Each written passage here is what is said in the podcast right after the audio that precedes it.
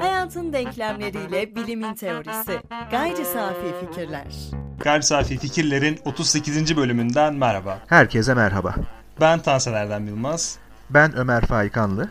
Bugün 38. bölümümüzde e, geçtiğimiz haftayı da es geçmiş olmanın üzüntüsüyle aslında e, farklı bir giriş yapacağım ve e, bu bölümde biraz da geçtiğimiz haftanın gecikmesini telafi edebilecek yani o gecikmenin sebebini biraz daha açıklayabilecek bir e, program yapmaya çalışacağız. Geçtiğimiz hafta e, benim yüksek lisans tez savunmam olduğu için hayli yoğun bir e, haftaydı. ikimiz için de özellikle. Bu yüzden gayri safi fikirlere dedik ki bir sonraki bölümü o kadar iyi yapalım ki ya da o kadar e, dolu dolu yapmaya çalışalım ki bu telafiyi gerçekleştirelim. Bu bölümde de biraz benim e, yüksek lisans tezimden kesitler, biraz da onun e, gayri safi fikirlere uydurulabilecek, belki de onun içerisine daha iyi yerleşebilecek tezlerini daha iyi açıklayabilmeye çalışacağım, çalışacağız. Belki de diğer bölümlerden biraz daha teorik olabilir ama o teorikliği biraz daha azaltmaya çalışacağız. Evet teori demişken bu kez öyle bilim teorilerinden başlamayacağız. Ee, tabii ki oraya bağlayacağız işimiz biraz bu. Ama Levent Erden'e ait bir e, tanımlama var. Şöyle bir teori geliştirmiş e, konuşma akçesi adını verdiği bir kavram. E, bunu şöyle tanımlıyor. Mesela örneğin futbol maçı hakkındaki bir konuşma bir konuşma akçesi. Mesela dün akşam izlediğiniz Dünya Kupası maçında karşınızda kim olursa olsun bu konuyu açtığınız anda karşılık bulma ihtimaliniz çok yüksektir. Özellikle erkekler arasında. E, Levent Erden şöyle tanımlıyor. Benim teorime göre diyor insanların özellikle de belli bir yaştan sonra kazançlarını, hayatlarını değiştirme şansı çok ama çok az.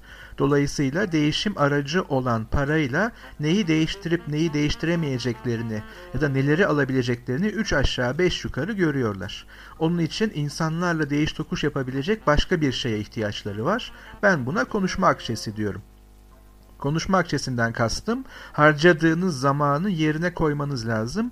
Yani karşınızdakiyle bir konu, bir muhabbet açtığınızda ondan geri bildirim alabiliyor musunuz veya konuşma, muhabbet ilerliyor mu? Aynı bir değiş tokuş gibi düşünelim.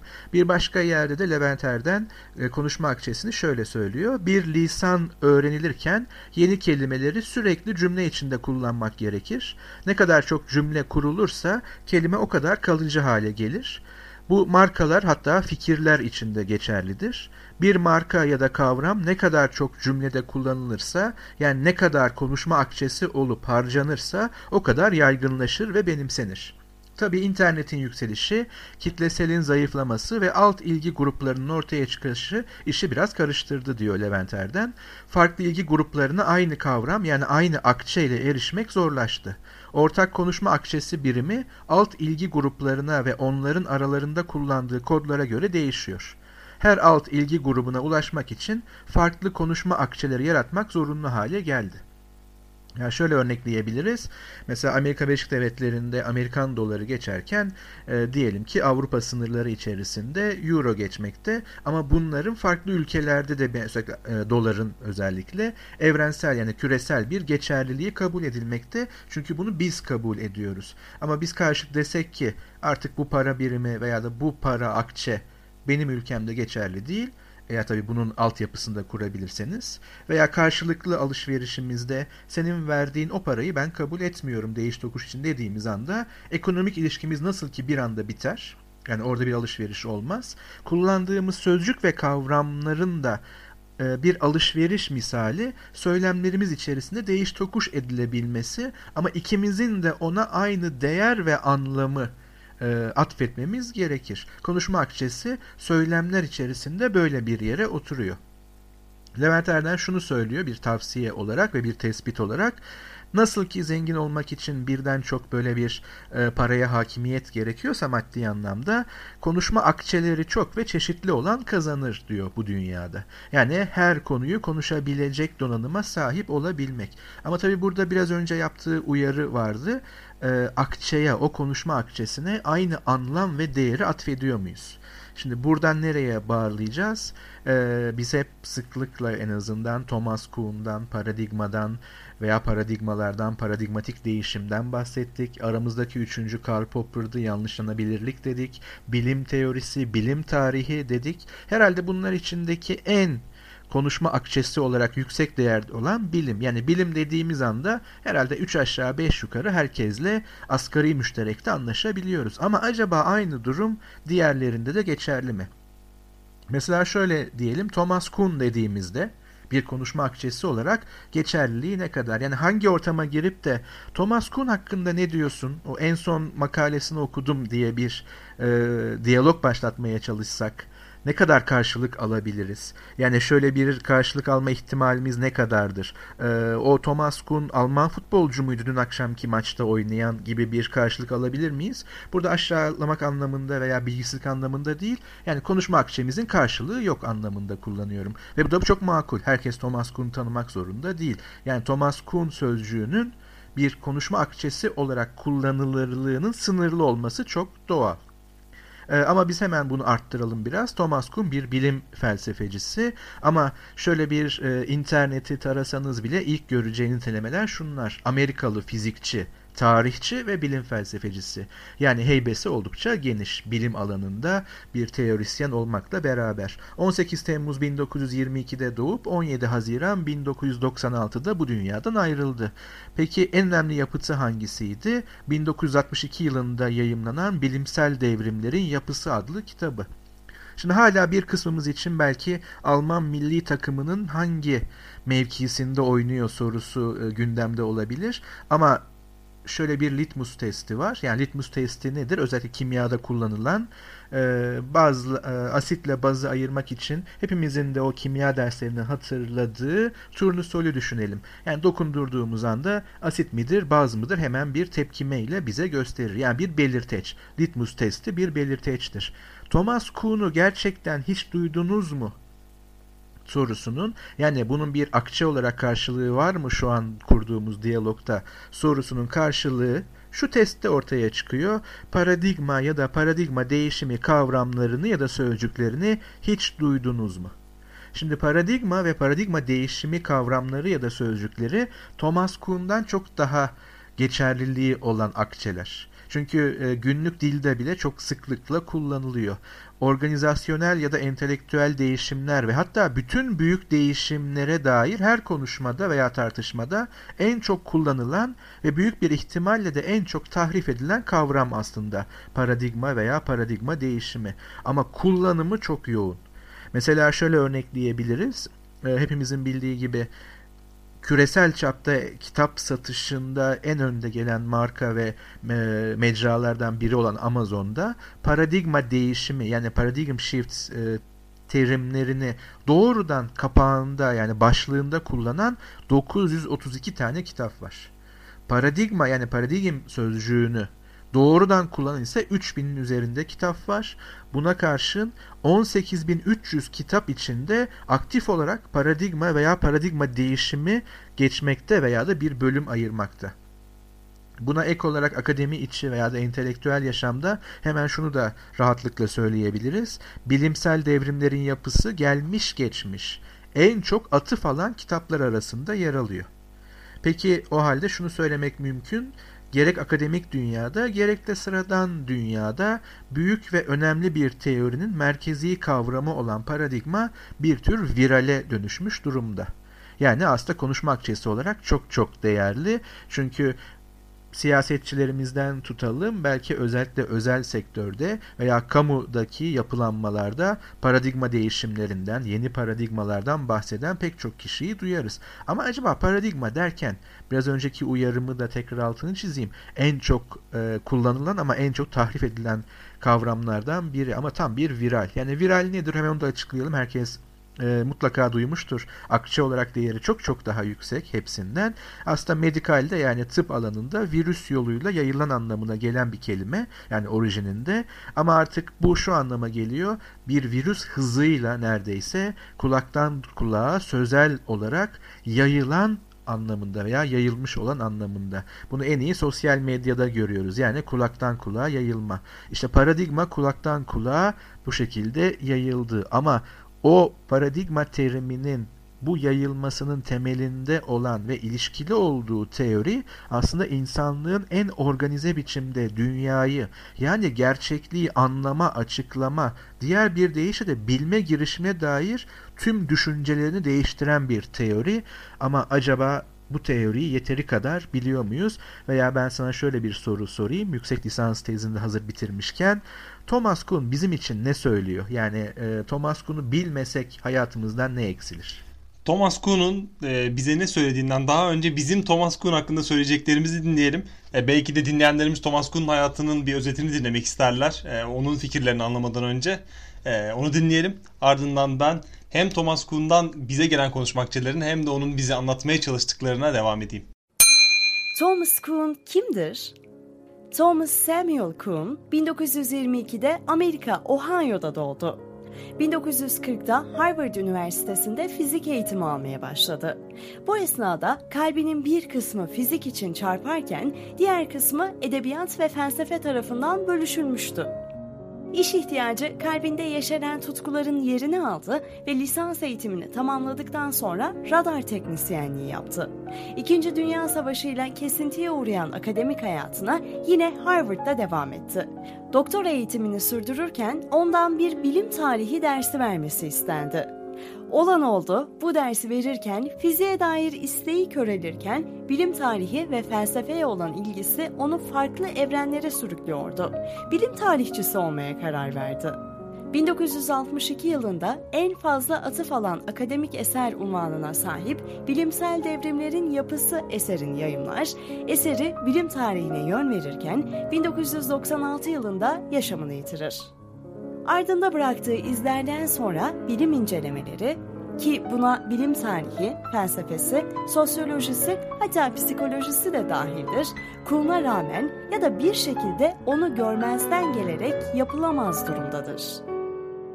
Thomas Kuhn bir konuşma akçesi olarak karşımıza çıkmayabiliyor. Yani Thomas Kuhn dendiğinde aklımızda net bir kişi oluşmuyor. Fakat onun ortaya attığı yani aslında tam olarak ortaya atmadı bu kavramı fakat onun belki de bu kadar popülerleşmesi en azından e, bilimsel jargonda ortaya çıktıktan sonra e, çok fazla çeşitlenerek hemen her yerde kullanılmaya başlaması biraz da onun ne diyelim ateşlemesiyle ortaya çıktı.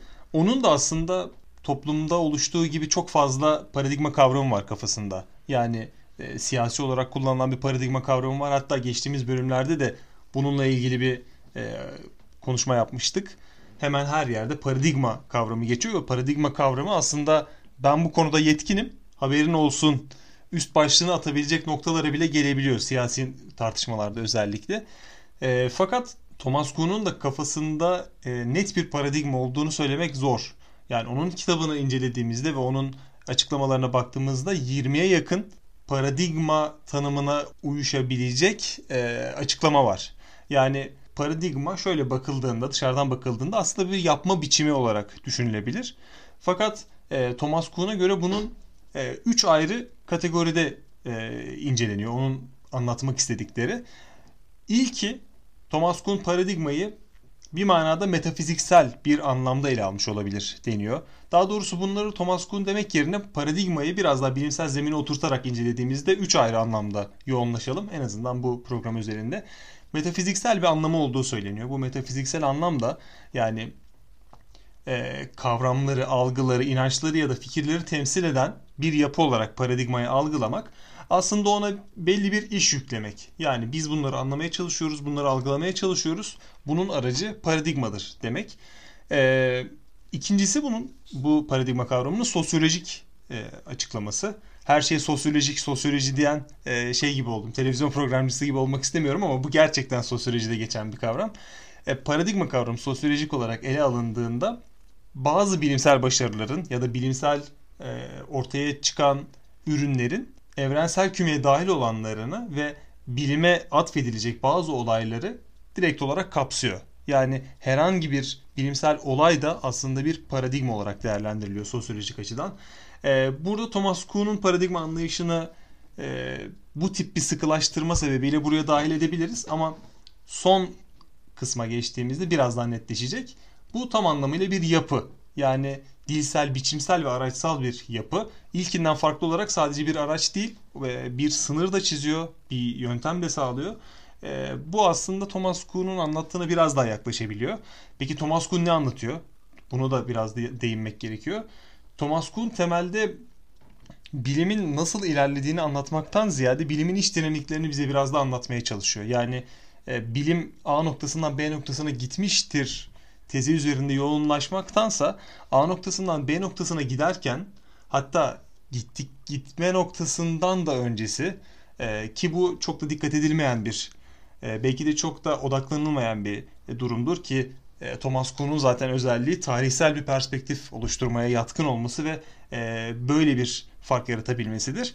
Thomas Kuhn bunları açıklarken paradigmayı kullanır. Yani e, bir paradigma ya da bir kavram, paradigma öncesinden de başlayacak bir yapı ortaya çıktığında ve aslında zihinlerde ardından da bilim etkinliğinde etkinliğini ve yetkinliğini sağlarken ne tip aşamalardan geçer sorusunu soruyor ve yanıtlıyor. Burada hemen tabii şöyle bir şey aklımıza gelebilir. Yani teori sözcüğü neden yeterli değil de bir de paradigma ile uğraşıyoruz. Yani Thomas Kuhn acaba paradigma derken aslında teoriler yani kuramları mı e, kastediyordu. O zaman niye e, hazır üzerine bahsedebileceğimiz ve yine paradigma gibi antik Yunanca'dan gelen teoria kökünden veya kökeninden gelen ve e, hepimizin çok daha aşina olduğu işte bir teorim var. Bu teori hakkında ne düşünüyorsun? E, Newton'un e, kütle çekim teorisi, Einstein'ın izafiyet teorisi, işte Darwin'in evrim teorisi e, gibi pek çok alanda kullandığımız ve bizim zihnimizde daha çok ışık yakan yani teori dendiği zaman e, ne anlamamız gerektiğini çok daha rahat kavrayabildiğimizi düşündüğümüz bir sözcük hazır elimizin altındayken yani hazır envanterimizde varken neden onu paradigmayla yer değiştirmiş olabilir diye bir soru aklımıza gelebilir. E, tabii bu sıklıkla yapılan bir karıştırmadır. E, çünkü paradigma eşittir teori değildir. Yani bir teori paradigmatiktir elbette bilim içerisinde ama kendisi bir paradigma olmak durumunda değildir. Paradigma teori ve teorileri kapsar. Yani bir paradigma altında bir e, teori grubu hatta birbirleriyle alternatif bir şekilde mücadele içinde olan teoriler olabilir. Çünkü mesela teori nedir diye soracak olsam şöyle bir tanımlama elbette verilebilir. Herhangi bir gerçeklik alanına ilişkin neden ve nasıl sorularının yanıtını barındıran bir açıklama e, biçimi veya açıklama organizasyonu diyebiliriz. E, yani şöyle söyleyelim, hep bu zaten sıklıkla bildiğimiz gibi yanlış anlaşılmalara açıktır. E, Isaac Newton yer çekimini keşfetmedi. Yer çekimini doğruya yakın ve çok kapsamlı bir teori altında açıklayabildi. Yani nesnelerin neden ve nasıl düştüğünü hatta neden kısmında bazı bilim tarihsel olgular anlamında bazı boşluklar da vardı teoride. Yani kütle çekiminin nedenini açıklayamadı. Yani çünkü buna ilişkin bir e, model geliştiremedi sınanabilir ve bilimsellik içerisinde. Ama nasıl konusunda çok çok başarılı bir teoriydi. Yani özetle şu her şey e, kütle çekimi var olduğundan beri yani evrenin başlangıcından beri bir şekilde kütle çekimine maruz kalıyor. Yani düşüyor. E, burada eğer dünyayı baz alacak olursak. O halde düşme söz konusu olduğunda düşmeyi keşfetmedi neden ve nasıl nesnelerin düştüğünü yani neden ve nasıl kütlesi olan her şeyin birbirine doğru ve belli bir yasa tabi, yasaya tabi olarak hareket etme eğiliminde olduğunu açıklayabildi. Yani şöyle bir e, hiyerarşi kurabiliriz. Düzenlilikler var. Bıraktığımız her şey düşüyor. Bu hiçbir aksi örneği olmadığı için aynı koşullar altında bu bir yasa, doğa yasası. Teori bu doğa yasasını açıklayan daha üst bir soyutlama, bir açıklama modeli. İşte bu tanım sanki böyle tarih üstü ve nötr bir noktadan veriliyormuş gibi görünüyor. Thomas Kuhn'un aslında paradigma derken itirazı tam da buraya. En azından anlamlarından birinde buraya. Teorinin bu tanımı bile bir paradigmaya göreli.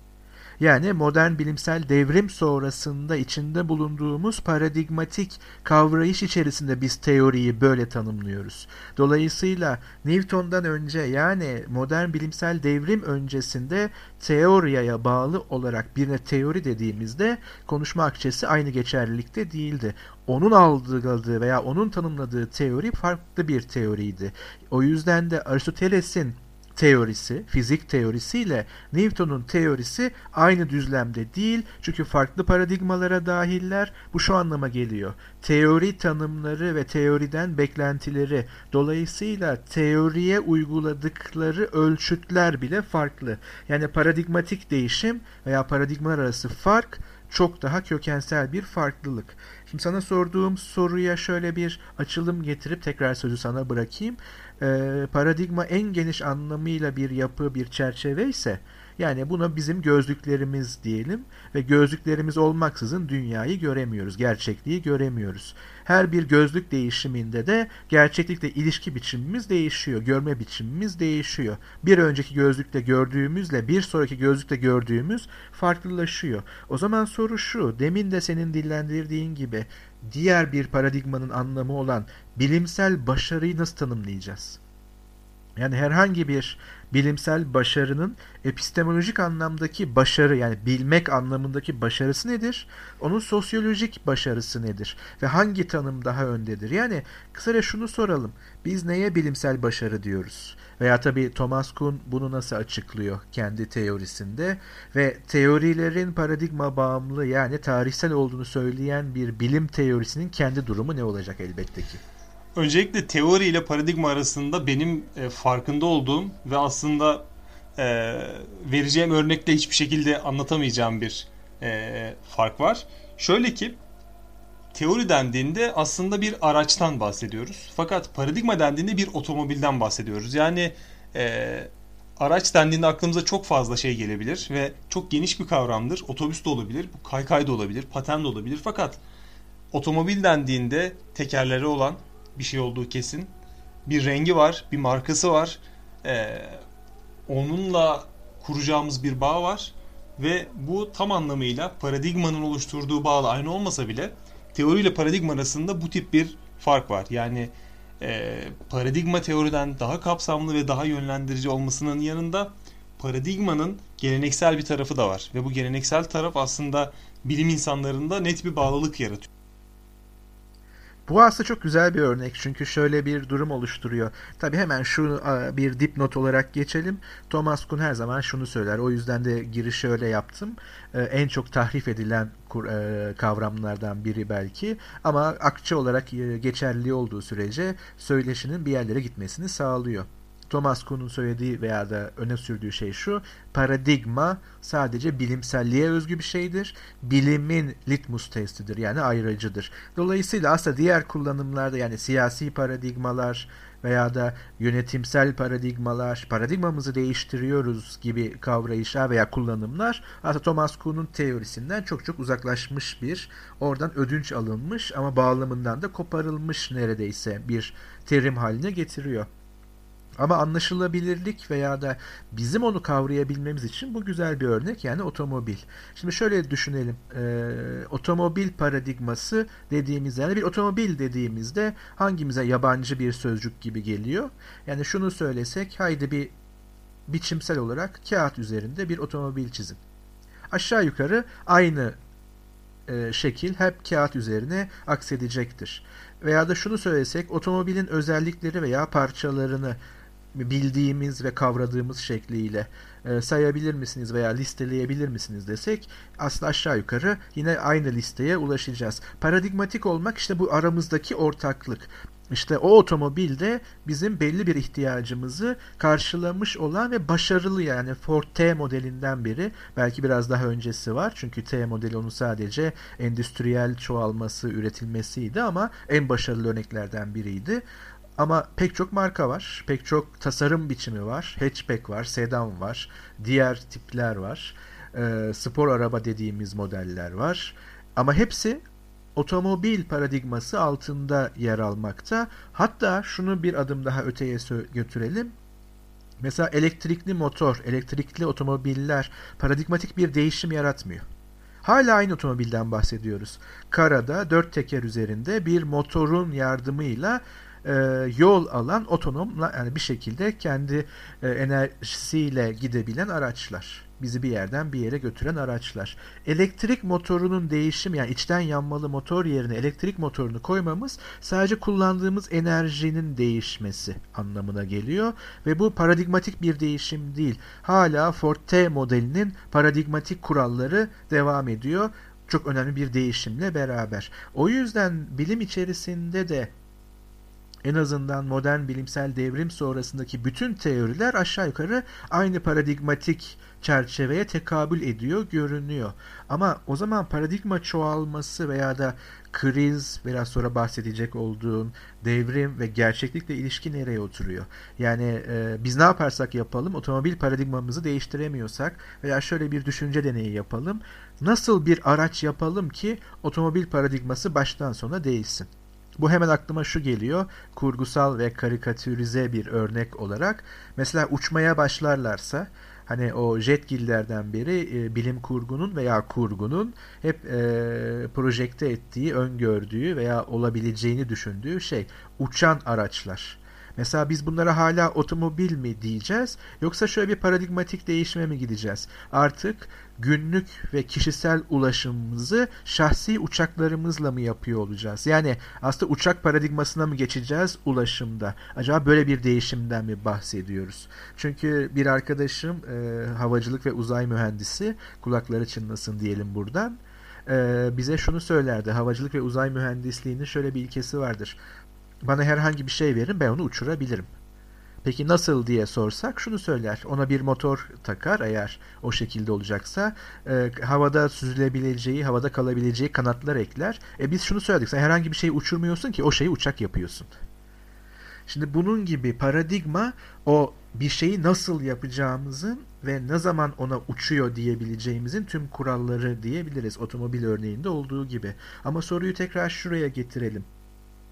Peki ne olduğu zaman bilim diyoruz veya da ne zaman bir evet bu bilimsel başarıdır diyoruz ve bunu bu kadar büyük bir değişim olması gerekir bilimsel başarı hiç tarihte gördük mü veya Thomas Kuhn bunu görmüş mü? Öncelikle evet Thomas Kuhn görmüş hatta diğer bilim e, felsefecileri de görmüş. Fakat e, onların görüşlerinde bir farklılık var. E, benim dikkat çekmek istediğim şey aynı olayı farklı şekilde gören çok fazla bilim felsefecisi var büyük ihtimalle birçoğu yanılıyor. Thomas Kuhn da bunlardan biri ise e, yaklaşık 100 yıl sonra bunun anlaşıldığını düşünürsek belki de bizi yine gülerek dinleyecekleri bir bölüm daha çekiyor olabiliriz şu an. Çünkü e, 10 bölüm kadar önce de yine böyle bir e, konu olmuştu ve ben demiştim ki eğer şu an yanılıyorsak gerçekten bize gülecekler. Hatta gelecekle ilgili bölümümüzdü.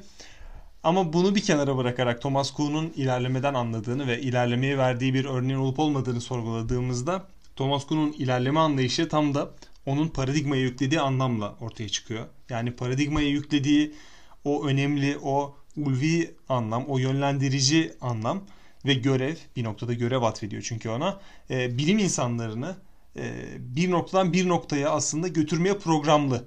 Yani bu bir döngü halinde ortaya çıkıyor ve bu döngü önünde sonunda bir ilerlemeyle sonuçlanıyor. Ee, ilk aşaması bu döngünün olağan bilim. Yani olağan bilimden önceki bir aşama var fakat e, o döngüye dahil değil. İlk dahil oluyor ve ardından devreden çıkarak kendini olağan bilime dahil ediyor. Olağan bilimden önceki dönem aslında e, bilim öncesi dönem olarak anlatabileceğimiz antik çağlarda e, bilimsel bilginin oluşmadığı hatta bilimsel bilgi diye genellemeyelim tam anlamıyla fikirsel ortaklıkta bulunulmadığı en azından evreni kavrayışımızda dönemi anlatıyor. Arke döneminden bahsetmiştik. Yani evrenin yapı taşına ne olduğunun araştırıldığı dönemden. Bu dönemin ardından aslında yetkin bir fikrin ortaya çıkması ve yetkin bir paradigma kavramının ortaya çıkmasıyla olağan bilim dönemine geçiş yapılıyor. Olağan bilim dönemi birazcık sancılı bir dönem. Olağan bilime geçiş dönemi özellikle. Çünkü olağan bilimde bilim insanlarının e, ne tip bir varsayımla olan bilimde olduğunu bilmiyoruz. İçinde olağan olan bir kavramın yanında bilim nasıl oluyor? E, bu çok ilginç bir soru ve e, hala da yanıtını verebildiğini düşünmüyorum. Yani bir şey olağansa bunun içerisinde bilim ve onun eş anlamlısı olarak kullanabileceğimiz gelişim, değişim, ilerleme nasıl bir arada bulunabiliyor? Bence bu Thomas Kuhn'a yöneltilebilecek önemli sorulardan biri e, ve ben de yöneltmiştim ona bu soruyu.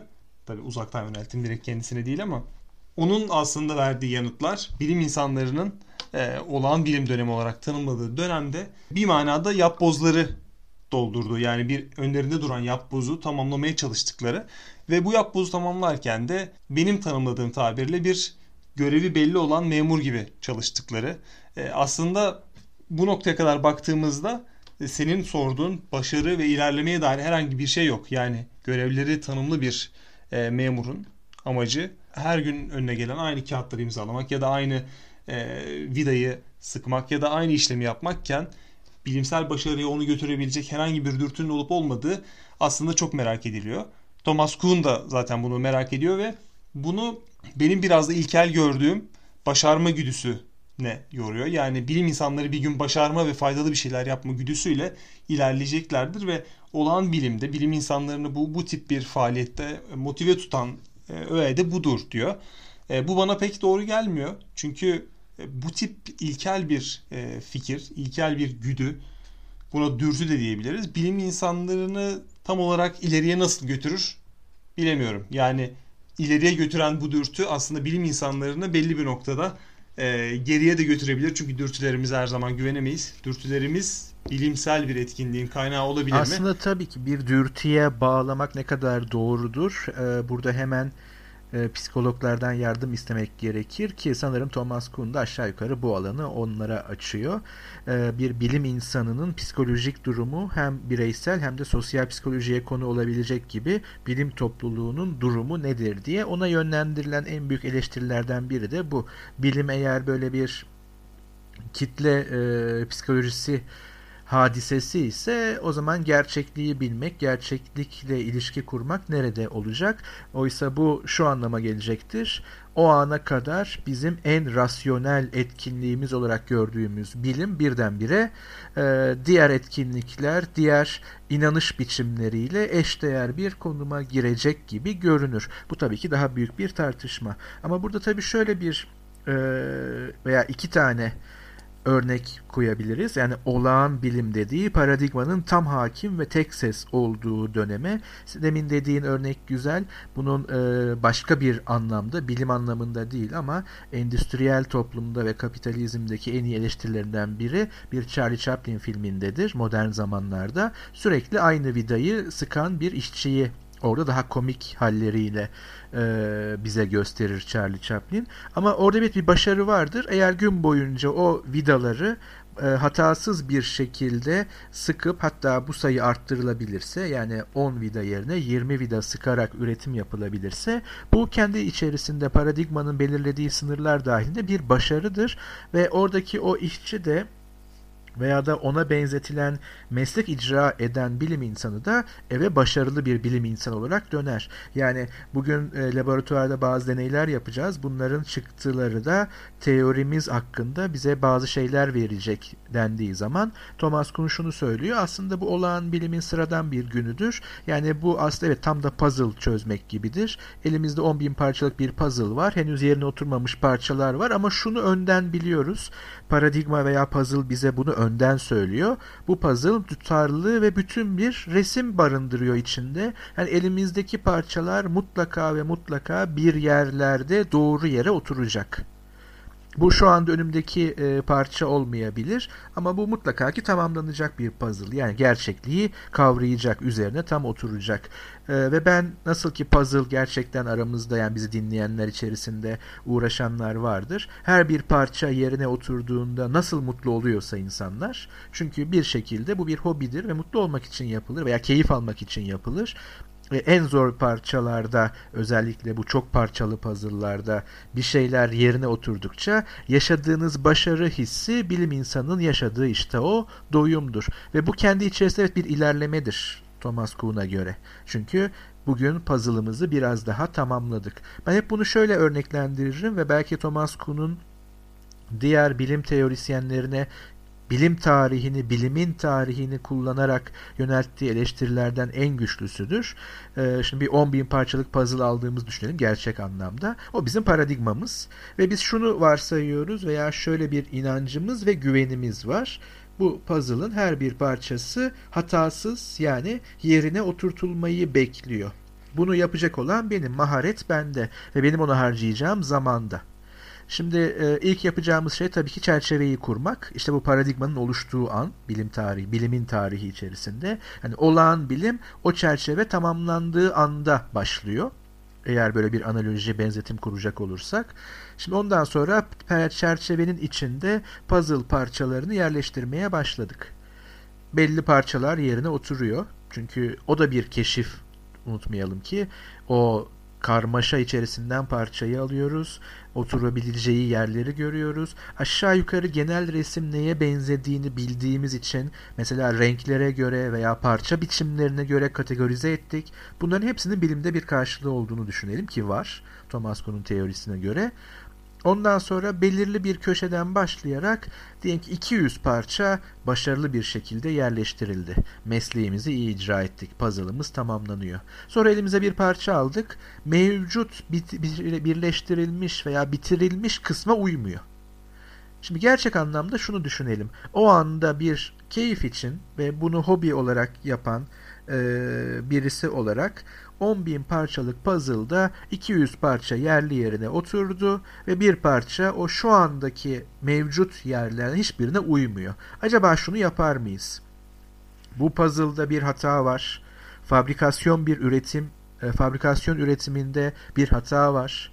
Veya da bunu satan kişi beni kandırdı, bu puzzle bozuk, hatalı deyip isyan etmeye başlar mıyız? Veya bundan şüphe eder miyiz? Hayır, rasyonel olarak, makul olarak şunu yaparız. Sanırım bu parçanın yeri şu anda henüz tamamlanmamış o devasa bölümde bir yerlerde.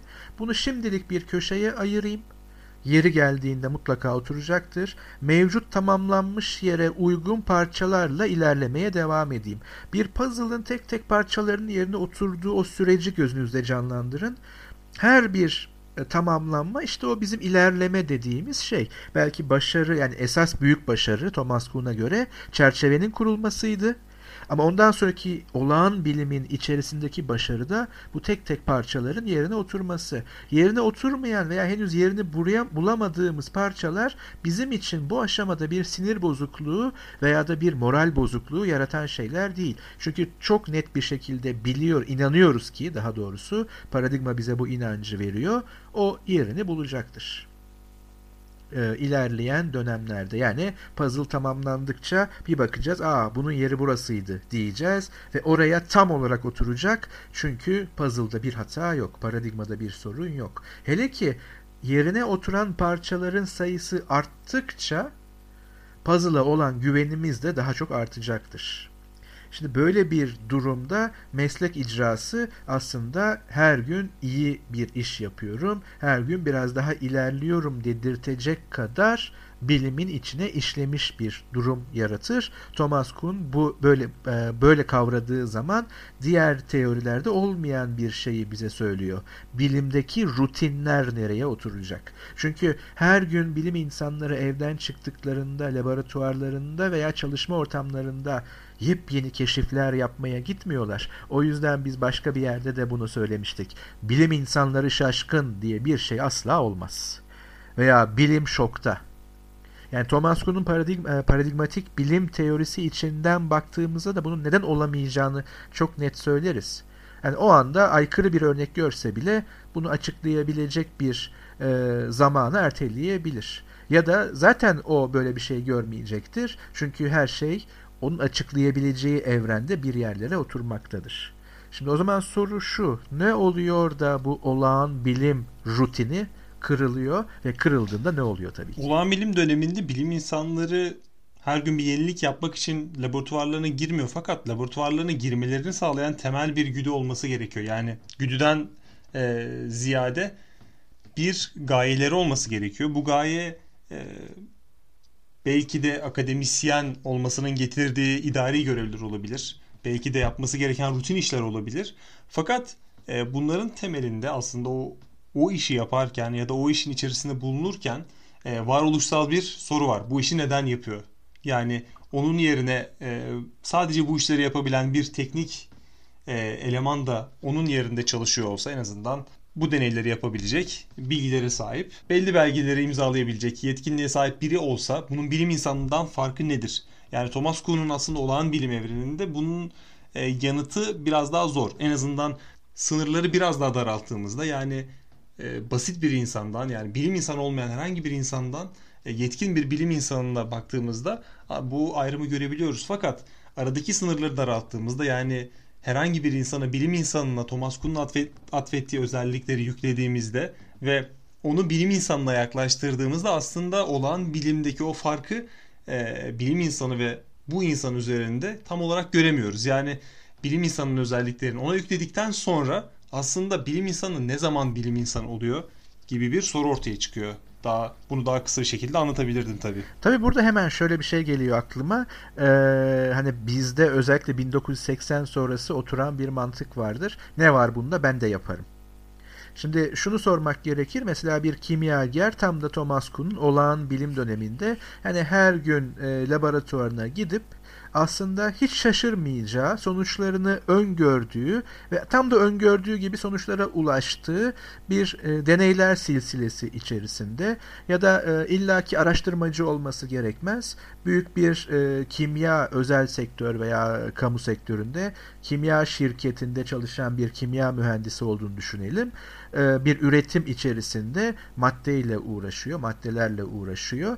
E, öngörmediği hiçbir şey olmayacaktır üretim devam edecektir. Yani her neyi amaçlıyorsa, neyi açığa çıkarmayı, hangi tepkimeyi amaçlıyorsa her yaptığında koşullar değişmediği sürece aynı şeyi bekleyecektir. Çok büyük bir kısmında da aynı sonucu elde edecektir. Şimdi sokaktan geçen adam hani o tabiri kullanalım.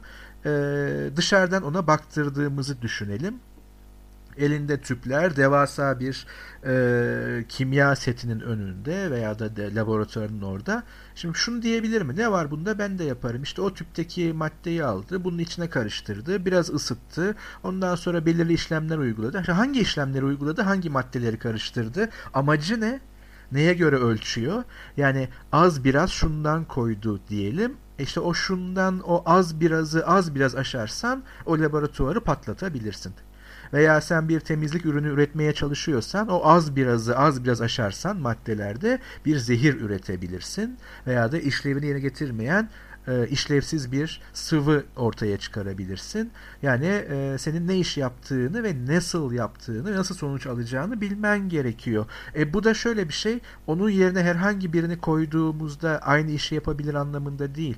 Onun yerine aynı paradigmatik eğitimi almış bir kişiyi koymamız gerekir. E zaten biz buna bilim insanı diyoruz.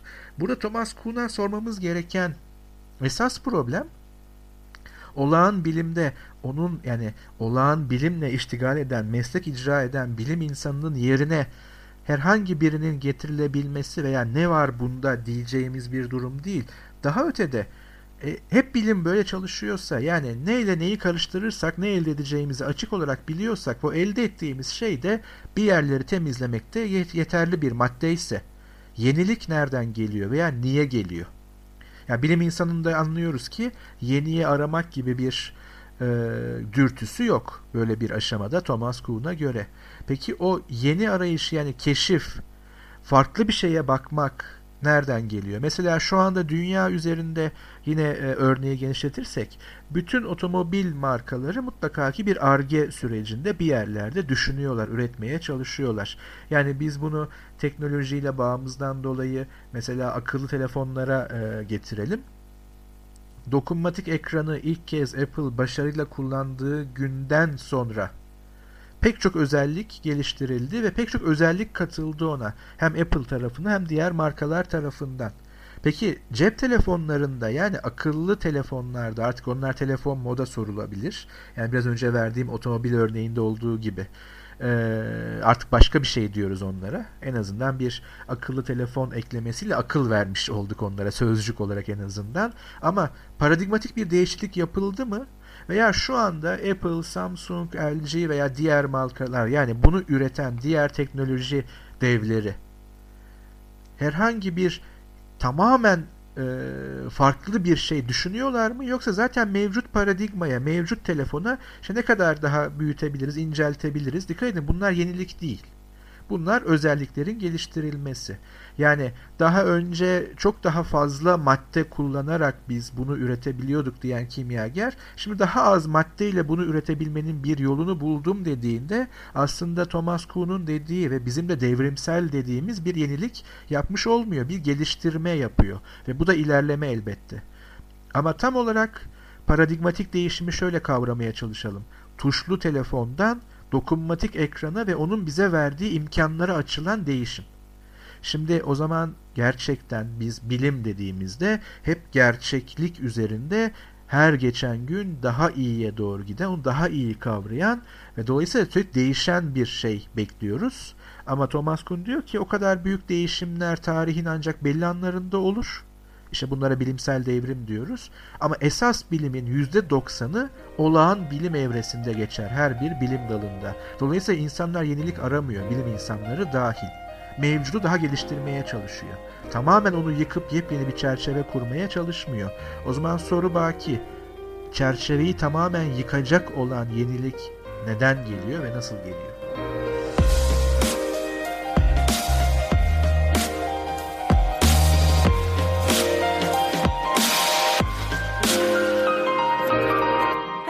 denklemleriyle bilimin teorisi. Gayri safi fikirler.